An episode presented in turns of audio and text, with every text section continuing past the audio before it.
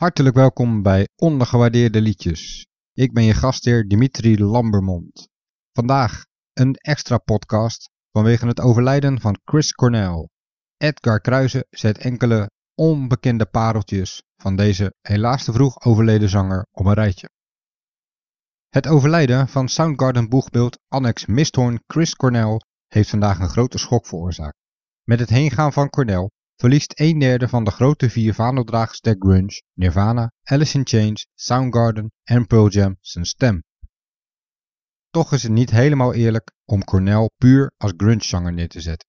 Met zijn bereik van vier octaven stond hij met zijn stem in het rijtje tussen Freddie Mercury en Ella Fitzgerald.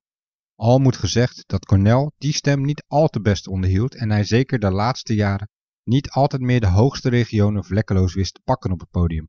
Maar dat hij verreweg een van de beste zangers van zijn generatie was, is maar lastig te ontkennen. Cornell was ook een zanger die zichzelf nooit in één hoek heeft geschilderd en daarmee heeft hij zichzelf, ook al vielen zijn creatieve uitingen niet altijd goed bij de soms wat conservatieve achterban, altijd onderscheiden.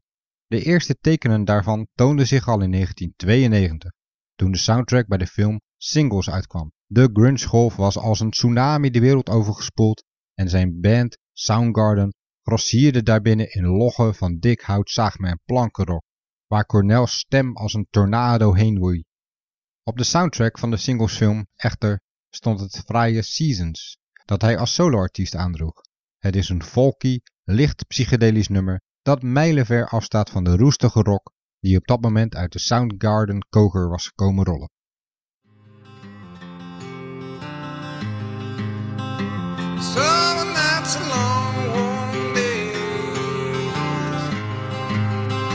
Stop.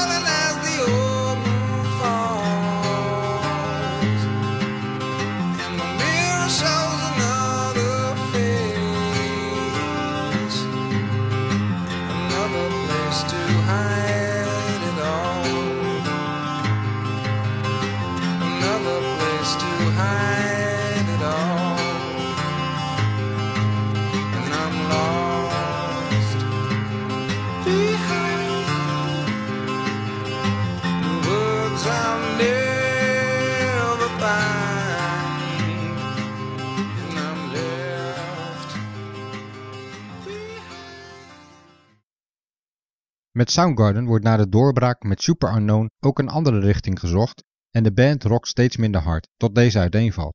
Cornell pakt solo door met het album Euphoria Morning dat hij goed deels samen met Alain Johannes en de in 2008 overleden Natasha Schneider van de band Eleven opnam. Dat album laat een meer introverte en beschouwende zanger horen. Can't Change Me was de single, maar het fraaie Wave Goodbye is een hoogtepunt. Hij schreef het voor de in 1997 overleden Jeff Buckley, met wie hij goed bevriend was, en speelde het ook op diens uitvaart.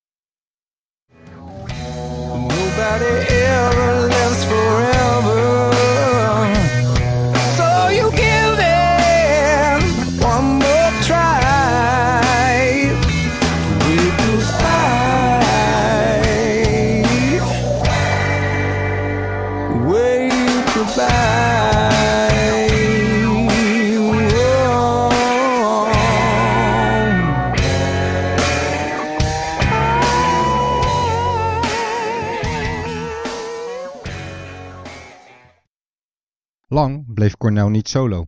Hoewel hij werkte aan zijn tweede soloalbum, was het producer Rick Rubin die hem aan de drie overgebleven leden van Rage Against the Machine tipte nadat hun zanger, Zack de la Rocha, was vertrokken. Audioslave was geboren en terwijl hij met zijn demonen worstelde, allerhande verslavingen en een uiteenvallend huwelijk, nam hij met die band drie albums op. De laatste was duidelijk door funk en soul uit de jaren 60 beïnvloed en na het uiteenvallen van Audioslave zoekt Cornell die hoek wederom op, maar dan in de vorm van hedendaagse clubmuziek. Producer Timbaland schuift aan en noemt het zijn beste werk ooit. Cornell noemt het een hoogtepunt in mijn carrière. De fans vinden het helemaal niks en het album flopt genadeloos. Toch is de titeltrack van het Scream album terugkijkend helemaal zo slecht nog niet.